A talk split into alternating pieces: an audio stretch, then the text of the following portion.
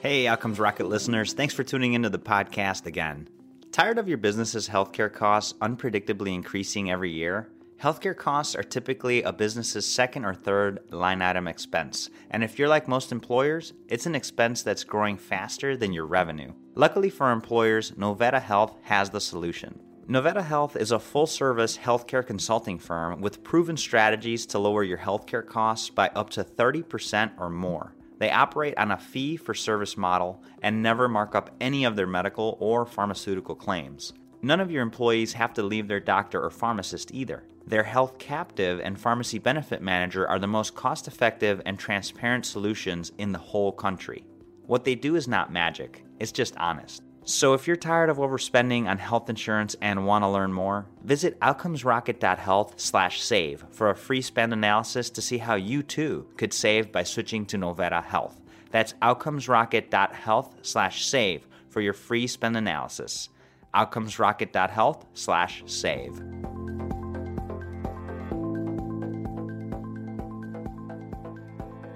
Welcome back to the podcast. Today I have the privilege of hosting Bill Zybach. He has a long career in management and leadership consulting and is currently in house at US Bank. Bill's current position integrates his eclectic experience in organization design, development, leadership, and IT with agility in the financial industry. As a board of the Organization Design Forum, from 2009 to 2018, he established virtual offerings to expand the forum to a global and year round enterprise. He's co founder of ZTC Consulting, which promotes innovation in design and operations. Because so many institutions and their change efforts are failing to meet expectations, his upcoming book, Syngineering Building Agility into Every Organization, integrates new thinking, new behaviors, and new approaches that can be used in any organization to create responsive and accountable enterprises, which are required by businesses that desire to thrive in the complexity and volatility of today's world. So I had the privilege of, of meeting Bill at the uh, Doc SF meeting. He took us through this wonderful workshop where we did do some really uh, deep digging on and his his method for decision making.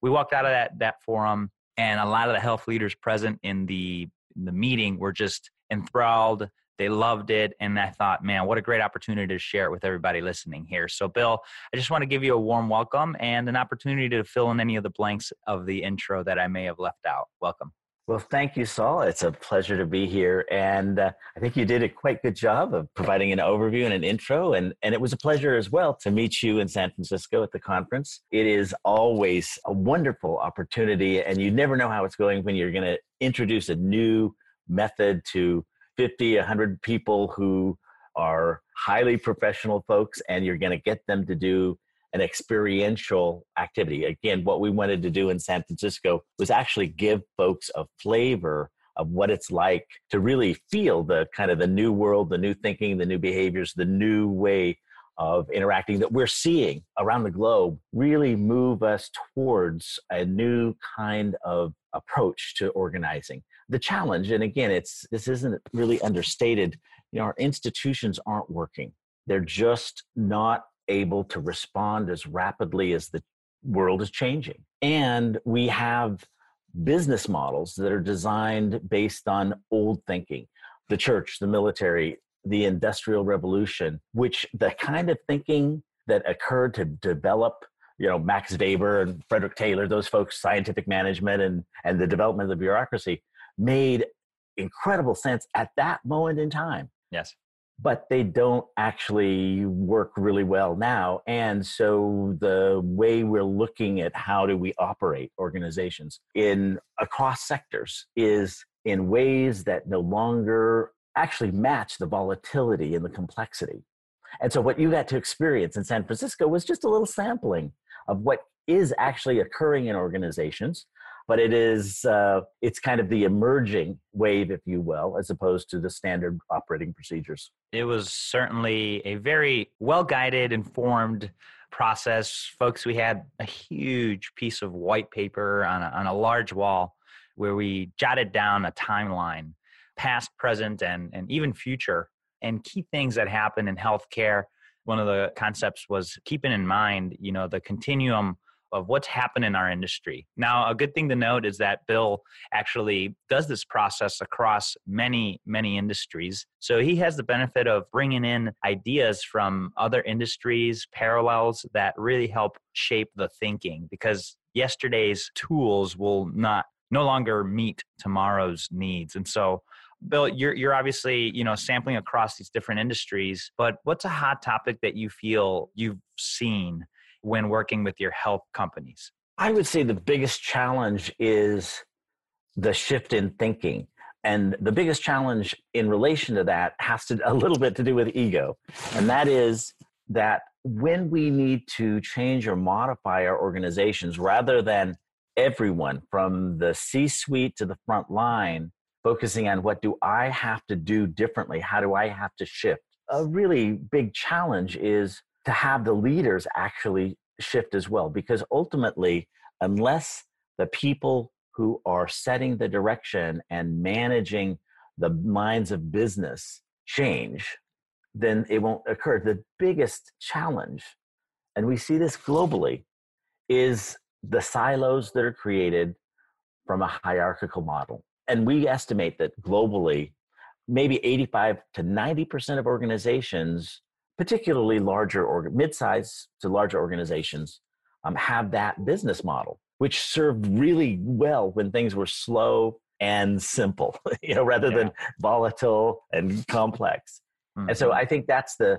biggest challenge and, and it, it's ubiquitous it's it's like we see this kind of thing in our family models we see this kind of thing in our community practices we see this kind of thing uh, across organizations globally. And those models are great if we don't have the kind of challenges that we're faced with now. And so, and, and again, a big driver, the biggest driver that is challenging the existing model is the changes, the incredibly rapid changes in technology.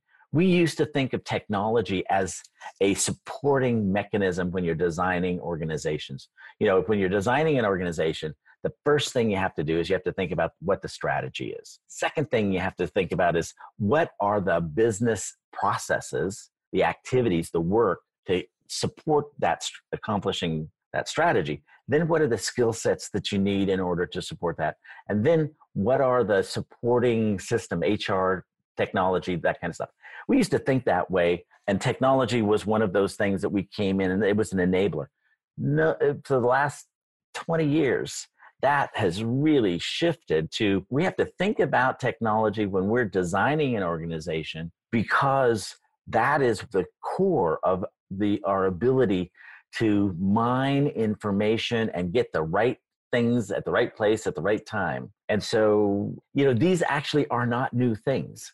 And uh, they may be relabeled and renamed as you know the latest the hottest the thing but they are core issues that we have been struggling with really for 50 years maybe maybe longer as the complexity significantly increased and as the volatility the the innovation this the disruption you know are off the wall. And industries that used to think that they were pretty well insulated from the kinds of disruption you don't see that anymore. Everyone is seeing this this disruption. Yeah i completely agree bill and with things like large mergers and acquisitions, implementation of EMR across hospitals, companies and service providers wanting to work with hospitals and the insurers. I mean, it is no easy task. You know, one of the one of the infamous uh, things about healthcare is that it takes forever. You know, a sales cycle is long. To get anything done takes a long time. So complex decision making is certainly in the fabric of, of, of our industry give us an example of you know it doesn't have to be healthcare bill but something that you have done with an organization that's helped them create results. So let's do a healthcare example because i i think one of my favorite healthcare examples is the work under the affordable care act to create uh, patient-centered medical homes. Great idea. Again it attends to all of the kinds of dynamics that organizations are faced with. Shift from doctor centered to patient centered creating an actual space that is focused on the interactions and servicing the, the patient, collaborative participation based on staff and nurses and doctors and a collaborative approach. Really a great, great model driven by, again, under the Affordable Care Act, the Obamacare. The real focus there was how do we make healthcare really attend to rather than the silos of each different department and function doing what it needs to do and then handing it off really end to end care. So this the patient centered medical home was a great really prototype for that. And and many organizations the cleveland clinic mayo clinic took this on and over a period of the first year of trying to move towards these each of those organizations had one or two up and operating. A, a smaller organization, less well known, called Alegent uh, Healthcare, used the kind of experience that we demoed at the San Francisco conference. And they, they actually have a big conference center that is specifically designed for their decision making and rather than having the board go off and you know executives make decisions when they need to make a decision about any major issue they get a cross section of the organization together. And these are not the people who are in titled positions. These are the people who know. So, for example, I also did a project on oncology, and we brought 80 people together for a three day prototype mm-hmm. of an end to end oncology system. And so that effort is focused on bringing everyone who has the knowledge together and they design. They go from looking at kind of the context like at the san francisco conference that big whiteboard. The idea is you do the past present and the future and you think about the context because context is critically important. And unless we do something like that in a group and have everyone get somewhat of a similar idea of what the context is mm-hmm. and what the strategy is we have lots of well-intentioned people going in different directions. So the idea is when decisions get need to get made, rather than a few people at the top making those decisions, and what we know from large organizations is those people there may be this illusion that they know what's going on, but the truth of it is that's a facade. It's way too complex. And so with the patient-centered healthcare system, the same kind of thing. We brought a bunch. In that instance, we brought in Alegent Healthcare those folks together and they in a three day time frame they prototyped the patient centered medical home. By the end of the year they had 26 patient centered medical homes operational versus i think mayo had two and i think cleveland had one. And that was because mayo and cleveland were still doing it the traditional way of kind of project manage it instead of prototyping it. And the project management way of doing work again worked really well in the 70s and 80s and 90s and but not so much anymore. And so that the idea of shifting to prototyping which is kind of what we modeled at, at the conference sure. where you get the right people in the right room at the right time. And then the next piece that is so critical is those people leave and they come back every month check in check progress. And there's a group of people who are assigned to make sure that there's communication and information that the idea is then the people who are operating in the organizational's vertical structure the management structure their job is to implement the outcomes to make sure that those ideas that were developed are actually implemented. It's the idea that the leadership and this is a big mind shift change the leadership's focus is not to make the decisions but to bring the people together who need to make the decisions and then support the implementation of the outcome. It's kind of like, from one perspective, and this is a big jump, it's kind of like the old town halls of the Northeast, and as opposed to kind of what we call town halls today, which are people just talking at each other. What happened there is the politicians would sit in the back of the hall and the mm-hmm. people would have a conversation and decide what needed to be done and the politicians would then go out and implement them so eh, that's a big stretch, but it's the same thing where the leadership structure, the highest paid people in the room, their jobs are not to make the decisions. Their jobs are to bring the people together who have the knowledge to make the decision. Because the other amazing thing about that is when you do that, there are informal organizational networks the trust network, the advice network, the communication network. You bring the people together who have the knowledge in the system, and they will communicate out into those webs, and adoption is really fast. So rather than having, and again, I've I made all the mistakes. You got a question in your interview sheet about the mistakes. I've made all the mistakes. We, used to take leaders off to the, the mountain you know we'd spend a week and then we'd design yeah. a strategy and i had a, a, my favorite experience of that is with the department of agriculture. We did that yeah. with the folks who are at the borders checking your, for fruits and stuff like that. They came up with a great vision and strategy what to implement it and nothing happened. It was a union environment. We brought the union folks together. We engaged we did satellite which was awesome for you know the 90s and we engaged we had vision conferences. We engaged everyone. It took us about three months after we realized nobody was doing it.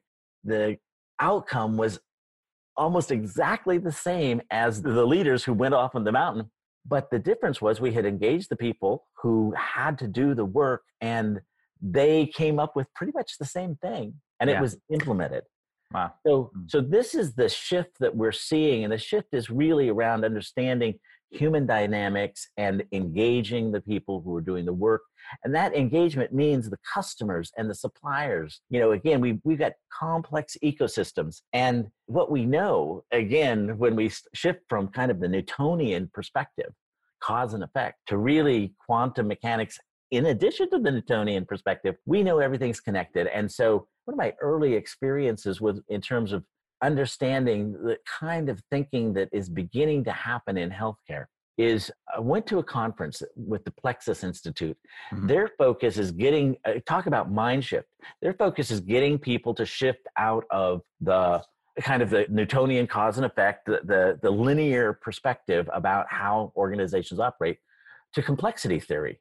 And I mm-hmm. met a guy named John Kenagy, and John Kenagy is has been he was a executive in healthcare, and then he's written a book called Designed to Adapt: Leading Healthcare in Challenging Times. And he's using complexity theory, which is the best approach mm-hmm. to deal with complexity, as opposed to kind of linear project management kind of approaches that are not fast enough. And so to me, and I met him early on, and before we started working with healthcare in terms of these decision accelerators and those kinds of things.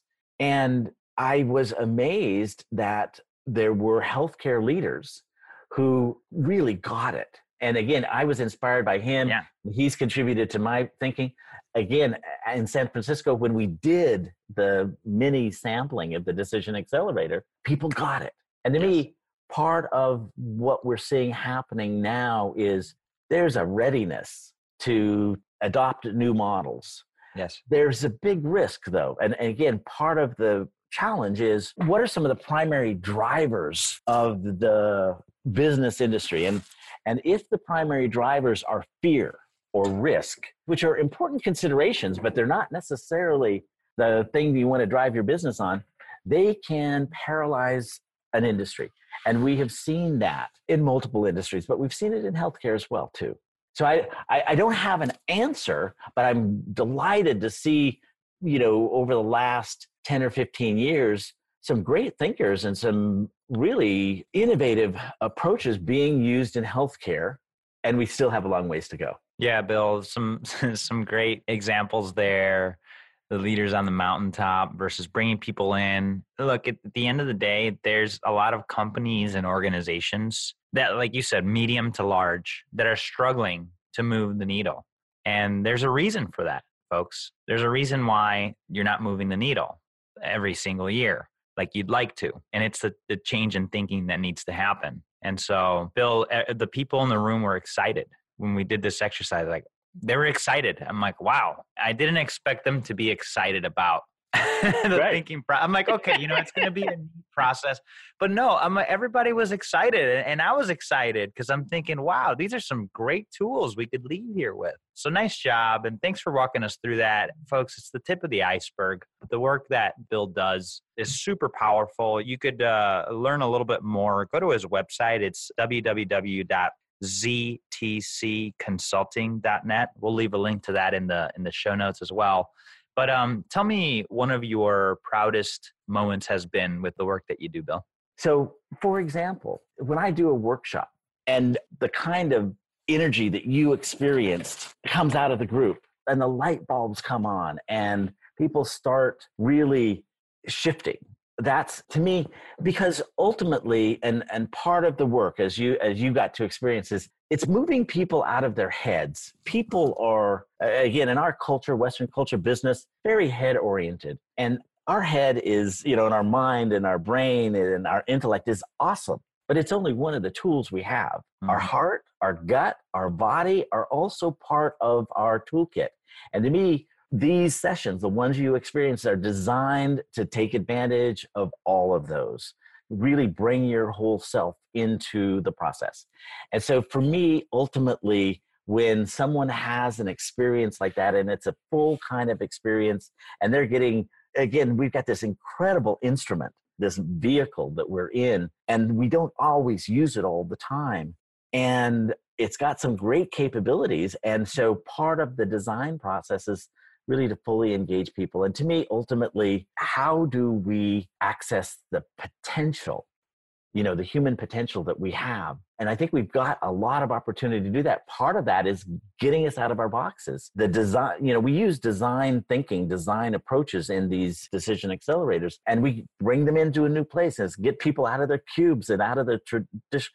We as human beings get into patterns really well. You know, we are designed our brain from a neuroscience perspective loves patterns and things that it can easily solve and so to me we don't talk with the clients about that kind of detail but we think right. about it in the design process and setting mm-hmm. these up and so people have an experience that they walk away from and things have shifted and to me ultimately for sustainable change it has to be change that is embodied and so when i see people light up and i see people become excited about things that could be really mundane and probably yeah. have been in the past, like organizational planning stuff. Exactly. That, I think that's what I get most pleased about. That's awesome. Yeah, no, that's really great. And it, and it did happen. And I mean, one of the things that I remember, Bill, is is that like you gave us, I mean, sometimes like 60 seconds to come up with ideas. And that's like that's really fast.